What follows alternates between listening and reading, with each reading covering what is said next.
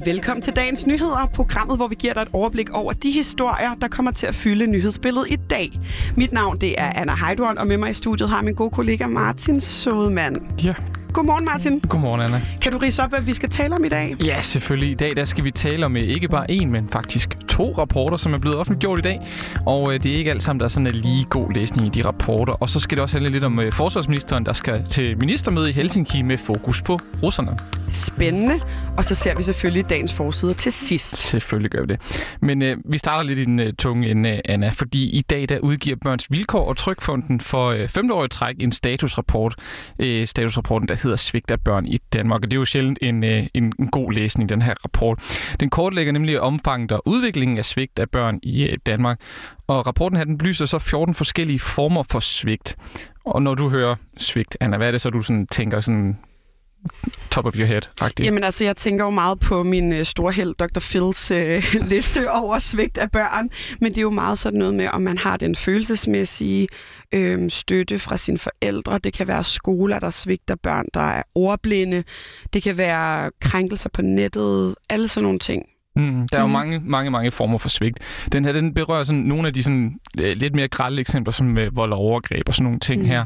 Og øh, til sådan ligesom at få ridset lidt op, hvad status egentlig er, der har vi jo så allieret os med direktøren fra øh, Børns Vilkår, Rasmus Kjeldahl, som fortæller lidt mere om rapporten her, og hvad de her kategorier, øh, hvad for nogle kategorier der er for det her svigt. Rapporten er jo en gennemgang af et øh, antal svigt, øh, som vi har identificeret som noget, der skal reduceres øh, over for danske børn. Det handler blandt andet om, som vold og overgreb, det handler om myndighedssvigt, det handler om, når skoler og institutioner øh, svigter børn, og, og det handler også om de svigt, som kan opstå, hvis man øh, for eksempel øh, vokser op i en familie, hvor der er, er misbrug. Så det, det, det er sådan hele paletten, men også efter Børns Vilkårs opfattelse der, hvor vi som samfund skal sætte ind øh, for at få dem fjernet og reduceret og sikre, at der er færrest mulige børn, som bliver udsat for det her. Ja, og den her rapport, Anna, den er jo selvfølgelig blevet påvirket gevaldigt af særlig én ting. Det er nok ikke svært at gætte, men har du et bud? Um... Corona?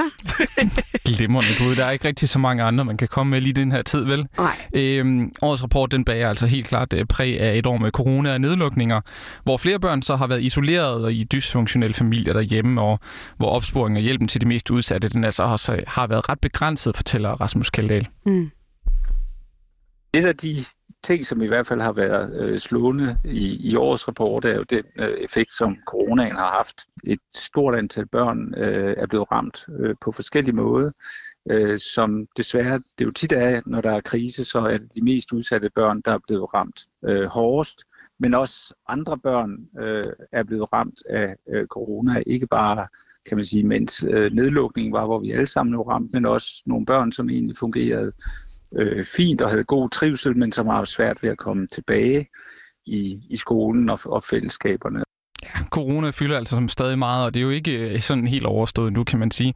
Og en anden ting, som den her rapport fra i år, den viser, det er, at øh, for første gang siden to tusind og fjorten, så er der faktisk sket et fald i registrerede anmeldelser om øh, vold mod børn, og også øh, ligeledes øh, seksuel forbrydelse mod øh, børn. Vi vil lige starte med tallene, Anna, fordi øh, sidste år, der blev anmeldt knap tolv hundrede seksuelle forbrydelser mod børn. I to tusind og nitten, der var der sådan mere end hundrede flere, og det lyder jo godt på papiret, ikke? Umiddelbart, ja. Men der er et men. Mm. Øhm, for de her færre anmeldelser, det betyder ikke nødvendigvis, at færre børn er blevet udsat for svigt. Det er meget svært at, at fortolke entydigt på anmeldelsestal. Øh, vi har en årrække set, at de, de steg, og det har vi fortolket positivt på den måde, at, øh, at det blev mere almindeligt at anmelde de her overgreb. Det er jo en af måderne, vi, vi får det stoppet på, at, at, at det bliver anmeldt. Nu er der så sket et fald, øh, men der er ikke noget, der sådan tyder på, at det er fordi, der er mindre vold og, og, og færre overgreb. Jeg vil sige igen, øh, tror jeg, det hænger meget sammen med det faldende antal underretninger, at, at børnene, som, de børn, der har det svært, simpelthen er blevet set af færre voksne, og der er færre, som har haft mulighed for at spotte og, og reagere på det her med et barn, som var i mistrivsel. Så, så, så jeg tror desværre ikke, at vi kan glæde os over, at børnelivet af den grund er blevet bedre. Men Martin, altså hvad, det, er jo, det er jo virkelig sørgeligt og tungt at høre om, ja. Men hvad, hvad er løsningen på det? Hvad skal der gøres? Øh, ja, det er jo, der er jo nok ikke noget quick fix øh, til sådan nogle ting her, men Øh som det er med de her rapporter, så er det sådan altid, altid noget, der kan give et lille håb for, at de måske lytter inde på Christiansborg og kan gøre noget derinde. Mm.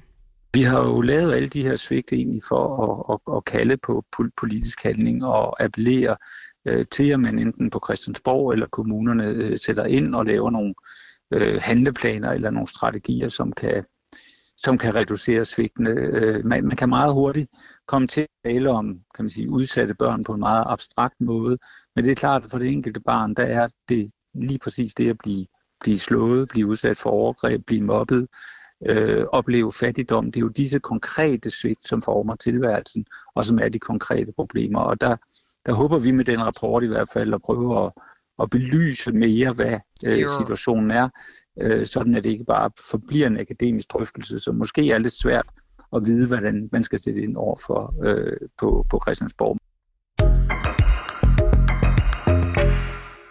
Nå, Martin. Nu skal vi til noget helt andet. Den danske forsvarsminister Tine Bremsen er i de her dage i Finlands hovedstad Helsinki, og der skal hun vende Ruslands seneste aggressioner mod andre nordeuropæiske forsvarsministre. Og lad os lige høre, hvad hun siger. Det, som selvfølgelig bliver helt centralt for mødet, det er selvfølgelig den meget aggressive øh, adfærd, som vi ser fra Rusland. Øh, og det er klart, at den har vi oplevet fra dansk side, og det kommer jeg til at tage op med, med, med de, de øvrige lande. Øh, og så er det selvfølgelig også øh, centralt at vende, hvad vi ser i de, de baltiske lande lige nu, hvor, hvor, øh, hvor udviklingen jo også desværre går den forkerte vej. Ja, vi har jo lige set, jeg kan huske, at jeg dækkede i hvert fald nyhederne om, at de krænkede vores øh, luftrum med russerne. Og det er fuldstændig rigtigt, øh, fordi tidligere på måneden, der var der to russiske kampfly, som krænkede dansk luftrum ved gentagne gange at flyve lige i nærheden af den danske ø, mm. Christiansø. Øh, sådan ret... en provokation, ikke? Øh, sidste onsdag Flappet. Var det så galt igen. Øh, her berettede Ruslands forsvarsministerium om, at en russisk patruljebåd havde affyret advarselsskud mod en britisk destroyer i Sortehavet. Hmm. Øh, dog så, så affejede det britiske øh, ministerium så senere historien og sagde, at der var tale om en træningsøvelse. Meget mystisk det hele. Men hmm. ind, ikke desto mindre så bekymrer Ruslands adfærd altså Tine Bremsen.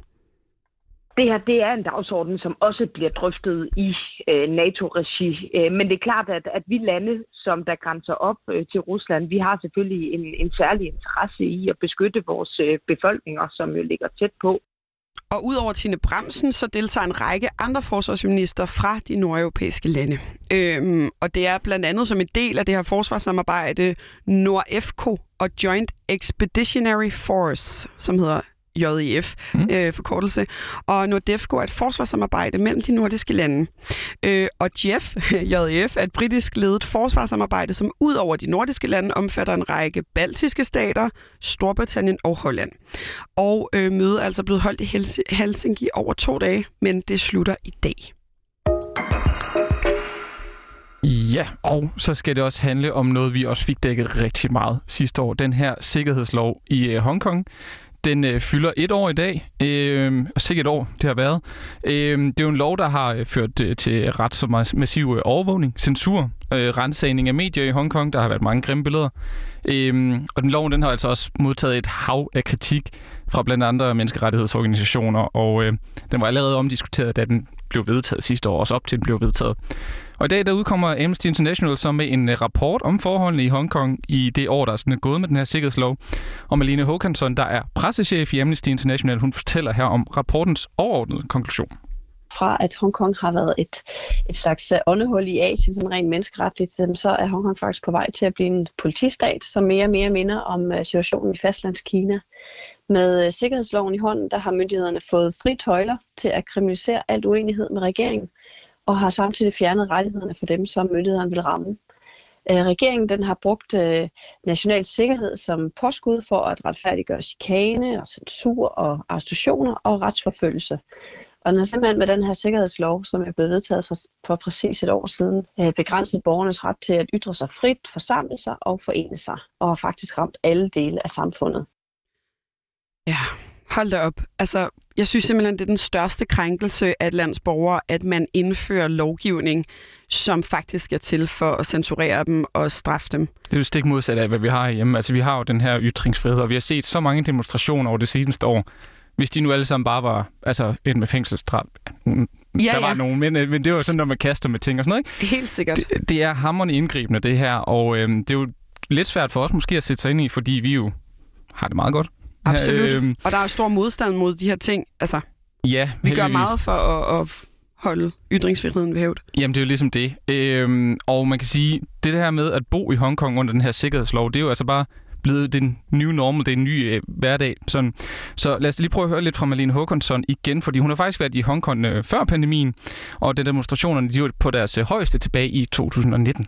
Folk var sådan helt høje over det sammenhold, der var, og at man nu fandt sammen omkring, at vi skal bevare vores rettigheder. Der er rigtig meget på spil, fordi man er utrolig øh, selvfølgelig oplyst i Hongkong, fordi man jo har haft adgang til, til alt information, og man ved jo godt, hvad der foregår på den anden side i fastlandskina i, i Xinjiang. Så man frygtede, at man ville få de samme forhold, øh, som man har i, i fastlandskina, med at man ikke øh, har ret til at, til at ytre sig frit, for eksempel. Øh, så, så folk der sådan, var, var sådan, wow, hold da op, hvad har vi skabt her, ikke? Og man kan sige, at øh, det har jo været genlydet i hele verden, hvad der er foregået i, i Hongkong. Og så til nu, at alt, hvad der ligesom var synligt fra, fra dengang, jamen øh, det er ulovligt i dag. Ja, som vi var inde på tidligere, så nogle rapporter her, de har jo oftest til formål ligesom at råbe lidt op. Og det er altså også det Amnesty håber på, at øh, den her rapport kan gøre i den øh, kommende tid. Det vi arbejder for, det er, at øh, det simpelthen kommer helt op i F N's Menneskerettighedsråd, og at Danmark, som jo stadigvæk har et sæde i rådet, simpelthen arbejder for, at man får oprettet sådan en uafhængig international øh, overvågningsmekanisme. Altså det vil sige, at der simpelthen bliver repr- äh, rapporteret til F N med opdateringer omkring menneskerettighedssituationen i Kina, altså både så i Xinjiang og, og i Hongkong. Så det, der foregår, de massive krænkelser, der foregår, at de bliver hørt, og de bliver set, og at der selvfølgelig så også øh, skal, skal handles på det, fordi ingen stater bør være over menneskerettighederne, og det gælder altså heller ikke Kina.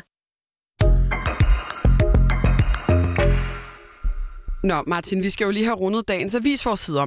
Øh, og først så har jeg taget et kig på Jyllandsposten, som i dag har en historie om Aros i Aarhus på forsiden. Mm.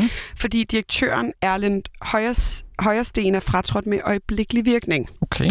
Og det sker altså på baggrund af, at der har været en undersøgelse, som blev iværksat, som blandt andet konkluderer, at der har været ledelsesmæssige problemer, og at der har været krænkelser på museet. Ja. Øh, og den undersøgelse blev sat i værk, fordi der kom en anonym henvendelse til bestyrelsen fra en række medarbejdere. Og øh, ja, det er spændende at se, hvad der står i den undersøgelse. Hvis ja, kan komme det er til hvad det. De har en whistleblower-ordning, der virker, lyder det til. Øh, forhåbentlig. Der... Ja. Ellers kommer der forhåbentlig en. Men hvad har du med til mig, Martin? Jamen, øh, jeg har lidt øh, mere kig på Politikens forside, som i dag handler om venskaber. En dejlig ting jo. Øh, oh. Ja, forsiden den er altså prøvet øh, med firkløver og et øh, hjerte, hvor der står venner med store bogstaver.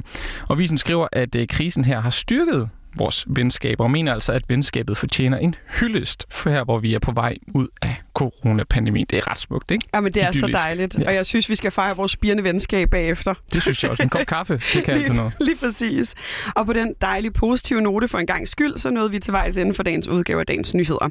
Den var tilrettelagt af Julie Vestergaard, og dine værter i dag, det var undertegnet Anna Munk Heidoren og gode Martin Sødemann. Tak fordi du lyttede med.